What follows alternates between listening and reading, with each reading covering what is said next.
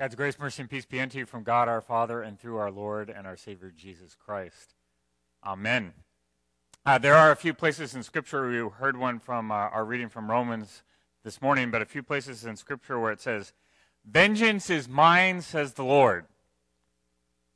And the late Christian songwriter Rich Mullins, he once joked honestly, Vengeance is mine, says the Lord, but I just want to be about the Lord's business. Aren't there people you wish you could pay back? Uh, there are people against whom you want vengeance, uh, people who have wronged you, uh, done something to you, hurt you, or hurt someone in your family, someone you care about, uh, people who have done some kind of injustice against you. And today we're going to look at a psalm that has to do with enemies. Kind of sounds strange, but Psalm 3 we're going to look at today, talking about our enemies. Uh, and it gets to enemies and those who would rise up against you, those who would confront you, those who would persecute you, attack you, and hurt you, and abuse you. And what does God say about them? What does God say about your enemies? So, again, just like last week, I'd ask if you have a physical Bible in front of you to open that up to Psalm 3, or if you have your phone with you and have a Bible app on that, open up your Bible app on your phone to Psalm 3. We're, we're going to walk through that psalm uh, and look at what God says about our enemies uh, in our lives. If you have your Bible open or if you have your Bible app open, uh, Psalm 3 actually has a heading. Uh, and that heading is in the original Hebrew, the original scriptures. Oftentimes we'll skip over that. But I want us to take a look at that starting off. It's important. Uh, the heading for Psalm 3 says, A Psalm of David, we know King David, a Psalm of David when he fled from his son Absalom. And I don't know if you remember this story, but at one point in time, David was fleeing from his son Absalom, who was trying to kill him, his own son, because Absalom wanted the, the throne. He wanted to become king, and he needed to get rid of David to kill David to become king. So David is literally writing this psalm as he is running away from his own son, who is his enemy that is trying to kill him. It's a low point in David's life. Uh, imagine, those of you who are parents, imagine having your, your own child, someone who you raised uh, from little uh, and have cared for and provided for, and, and that they turn on you and they don't just turn on you and say, I'm going to ignore you and not have a part of your life. But, but your own child turns on you and attacks you and tries to hurt you and tries to kill you. Uh, imagine what David is feeling in the midst of this. Uh, and we hear verse 1. Uh, verse 1 says, O Lord, how many are my foes, David writes. How many are my enemies? Many are rising against me. Uh, and we want to clarify what a foe or an enemy is. Uh, it's not a personality uh, conflict that you have with someone. Somebody at work and you guys don't agree on something or they're really hard to get uh, along with. That's, not what we're talking about, and that's not what David's talking about here, just someone who disagree with.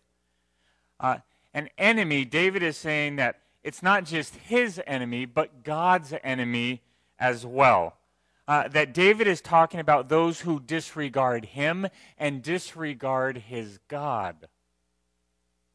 Uh, that enemies uh, are the enemies that we have are enemies of the cause of God. Your enemy is there to disregard you uh, and disregard God by what they do to you.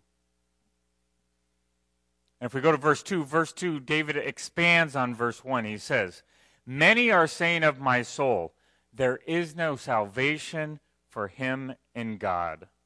Listen to that again. There is no salvation for him in God. Uh, the enemies oppress David by saying that God cannot defend him or will not defend him. Uh, it's like they're taunting him. they're like, You've got your God, and you say who will protect you, but we're saying he can't or he won't.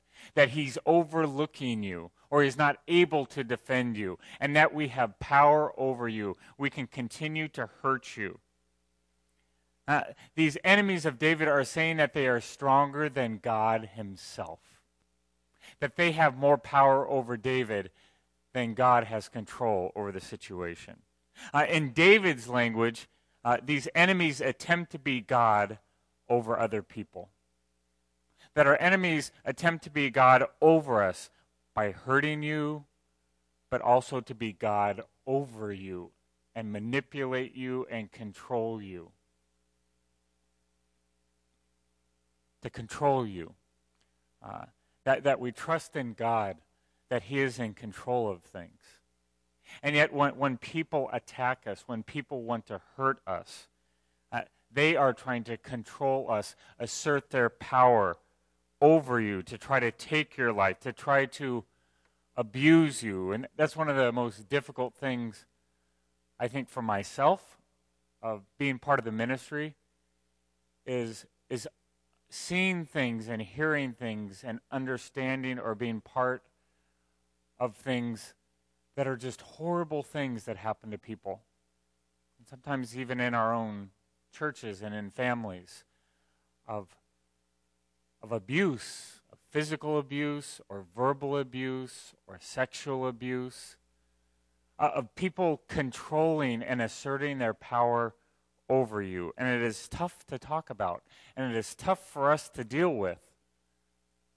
Uh, people that try to oppress you and manipulate you and that appear to be your friend, but disregard you and disregard God's will for you. Again, enemies disregard your life and they disregard your God. And see, Jesus says, right, that the summary of the commandments is that we are to love God, right, and to love others.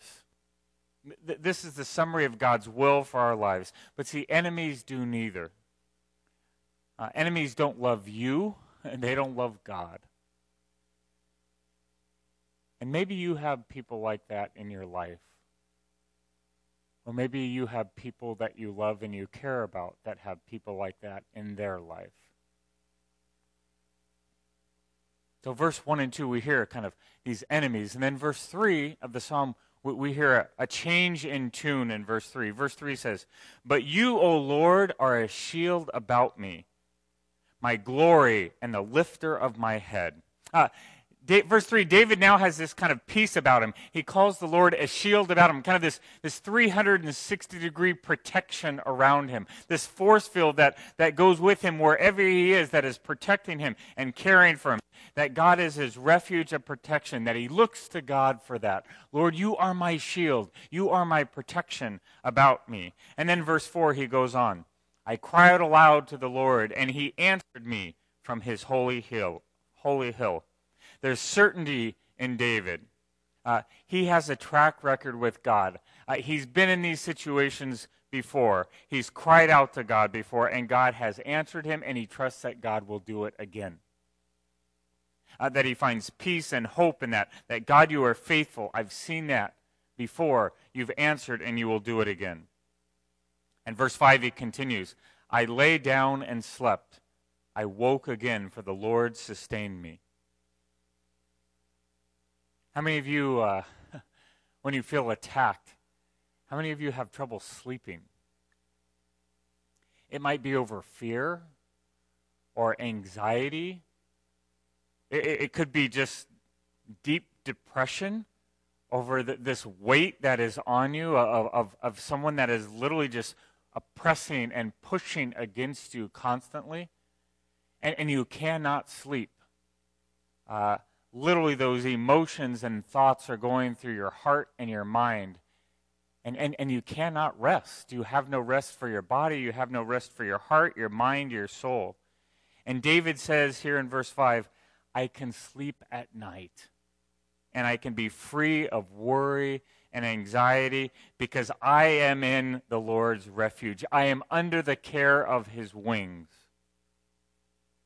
And then verse 6 he goes on I will not be afraid of many thousands of people who have set themselves against me all around. Uh, this is David kind of going back to verse 3. Lord, you, are a refuge. You're my 360 degree shield around me. I will not be afraid. I will continue to look to you and trust in you. So, so far in the psalm, again, verses 1 to 2, we have Uh, David saying, Hey, I've got all these enemies against me. They're coming after me. Uh, they are, are taunting me, saying that we can hurt you and your God cannot or will not protect you.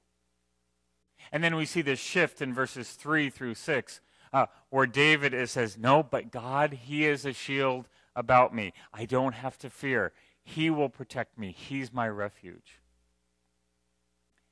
And then we come to verse 7. Listen to verse 7. Arise, O Lord. Save me, O my God. For you strike all my enemies on the cheek. You break the teeth of the wicked. This is God as the MMA fighter. This is God who is in the octagon and he says, Here I am to knock some teeth out. Here I am uh, for, for some kicks and for some punches. And David says, Arise, O Lord, stand up and stand against those that would come against me to hurt me and to oppress me. Arise, O Lord. This phrase is used elsewhere in the Psalms, and it has the connotation of judgment. That David is calling on his God to judge. God, just don't sit there. Get up and judge my enemies. Get up eh, and stand up and do something against them. Judge those who are bringing me down. Uh, David is appealing to the highest court. He's calling on God to be God. He's like, no one else can help me. No one else can stand up against. No one can fight this fight for me but you, God. Be God and do what you do in the face of injustice, in the face of enemies. Arise, O Lord. Stand up. Arise. He's calling on God to judge his enemies. And in our day, the words judge or judgment, those are not popular words. Uh, it sounds harsh and it sounds offensive, and we don't want to judge others. But judgment must happen. Justice demands it, and the victim demands it. Notice, though, here that David, uh, the one that wrote in our psalm, uh, he never takes justice into his own hands. Uh, this is not a personal payback against somebody, but he's calling on God to judge on his behalf. He's calling on God to execute righteousness, to execute justice. Those words, righteousness and justice, are, are, are, very related to each other. He's calling on God to execute righteousness and judge sin. Listen to verse 7 again. Arise, O Lord. Save me, O my God. For you strike all my enemies on the cheek. You break the teeth of the wicked. Now, some would say, hey, this isn't my God. My God is a loving God. My God is not an offensive God. How can a loving God be vengeful? How can a loving God be wrathful? How can a loving God be a God who knocks teeth out? But we, we have to get away from the phony thoughts and the phony idea about the love of God. Phony ideas that God does not take into account evil, that God does not take into account sin, that God does not take into account injustice and oppression. We need God to be judge. We need him to be wrathful. I expect God to be righteous and right in all his ways and in all his doings. If he doesn't right wrong, then who will? If he doesn't right wrong, then where is our hope? We need a God full of fire and fury because victims need to be defended and victimizers need to be stopped and held accountable. We need a God to judge and to exact revenge. Arise, O Lord. And some say love can't have wrath. But, but genuine love stands up to what is unfair. Genuine love stands up to what is untrue what is wrong, what is evil. Genuine love says, no, this is not okay. Genuine love at times must defend and discipline and rebuke. Love must be willing to risk and even bleed. At times, love must flex its muscle and knock some teeth out. This is what the psalm is saying. This is what David is saying. And some say a loving God can't be wrathful. But consider this maybe there can be love in wrath. Maybe wrath, maybe in wrath and in judgment, God is seeking to win back the enemy that, that is hurting you or hurting him. David is calling on God's wrath on his enemies. Uh, David is calling God's wrath on his own son, but he loves his son. He loves Absalom. We see this in other places of the scripture where people are calling judgment on, the, on enemies, but in, in love to win them back. Uh, St. Paul, in uh, his letter to the Corinthians, uh, there's this guy in the congregation that he's sleeping with his stepmother in the congregation. Uh, and Paul says, hey, kick this guy out. Uh, he needs to be removed from the congregation. He needs to be removed from the com- community of faith. Why? That he might be won back. Let him be judged. Let him be outside of God's mercy so that he might realize that he longs for that mercy. Judgment out of love. And then, of course, there is the ultimate expression of this, an example of this, of Jesus on the cross. And, here we see uh, judgment exacted by the Father. And the Son replies, Father, forgive them. They don't know what they're doing. God's judgment on the cross is driven by love to win back the enemy. Vengeance is mine, says the Lord. But I just want to be about the Lord's business. And that's the astonishing thing about the cross. It's the place where God takes care of his business. Uh, the lightning rod of God's vengeance and God's love at the same time. See, the cross is an act of wrath and it's an act of love at the same time. The cross is the answer to Psalm 3 and to answers uh, to David's prayers for God to arise, to, to, to stand for him. When evil has been done, someone has to pay. At the cross, Jesus pays. He bears the penalty and the consequence of injustice. When the law, the instruction, the will of God is violated, someone is going to get their teeth knocked out. At the cross, Jesus offers his own mouth. God demands payment. He is just. He is righteous. At the cross, he not only demands payment, but he also then makes payment at the same time. When God extends his arms of love on the cross and people say, hell no, there will be hell to pay. Uh, but at the cross, Jesus goes to hell and back for a rebellious people, for you and for me. At the cross, we see how unfair God's love is. It is willing to love enemies and even die for them. The, the cross, the lightning rod of God's wrath and love at the same time. So, what does this have to do with you? What does this have to do with you today? For those of you who have been hurt or oppressed, for those of you who have been abused by an enemy, the word for you is release. And this is hard to do. Release the situation to God and trust in Him as your 360 degree shield about you, the, the, the one in whom you can take refuge.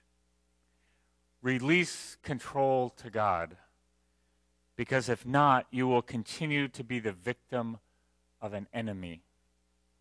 When you continue, continue to harbor anger, or bitterness or hatred, your enemy will, con- will have control over you until you say, Arise, O Lord.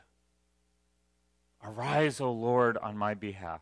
When God arises, you don't have to judge. You don't have to pay back. You don't have to make it right. God will do that in His time. And when you trust that, uh, you release it. Release.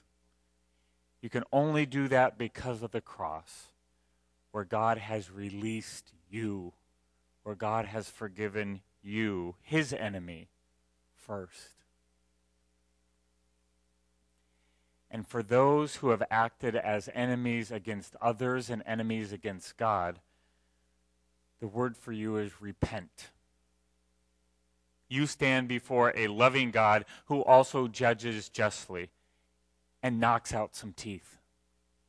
And Psalm 3 drives you to repentance uh, before God with your hands up uh, as an enemy of God. Psalm 3 drives you to say to your victim, I have wronged God and I have wronged you. Forgive me. Release me. For those who have been hurt, release. For those who have hurt others, repent. And if we're honest with ourselves, we have all acted as enemies of God, rebellious against Him, disregarding Him. And for that, we look to the cross, the place of God's judgment and the place of God's wrath. But also, only at the cross, only the cross allows victims to forgive and allows enemies to come back home to God, allows you and me to come back home to our Lord. Vengeance is mine. And he takes it out on his own son who dies in your place and for your sins. In the cross, we see both the wrath of God and the love of God. In the cross, we see that Jesus dies for us, his enemies, so that he might now call us his friends. In the name of the Father, and of the Son, and of the Holy Spirit. Amen.